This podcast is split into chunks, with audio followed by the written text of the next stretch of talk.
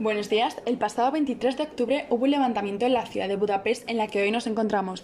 Los húngaros reclamaban la evacuación de las tropas soviéticas de la ciudad y abandonan el Pacto de Varsovia. Hungría ha creado así un partido de obreros socialistas, por lo que es independiente de la URSS. El primer intento de agarrar revuelta fue el 25 de octubre y se hizo con una fuerza de unos 20.000 soldados y apenas un millar de carros, preparados para los combates urbanos como si fuera contra un ejército enemigo como el alemán de la Segunda Guerra Mundial. Pero era para enfrentarse a una improvisada guerrilla urbana con barricadas y cócteles Molotov que obligó al segundo ejército del mundo a replegarse y prometer conversaciones con el nuevo gobierno democrático encabezado por el comunista reformista Imre Nagy.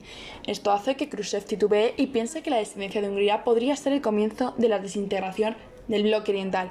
Es por eso que hoy, 4 de noviembre de 1956, los soviéticos han invadido Hungría y el líder de la revolución, Imre Nagy, ha sido ejecutado. Como consecuencia, creemos que estará de vuelta el lenguaje violento de la Guerra Fría, en la que está implicado nuestro país y la URSS.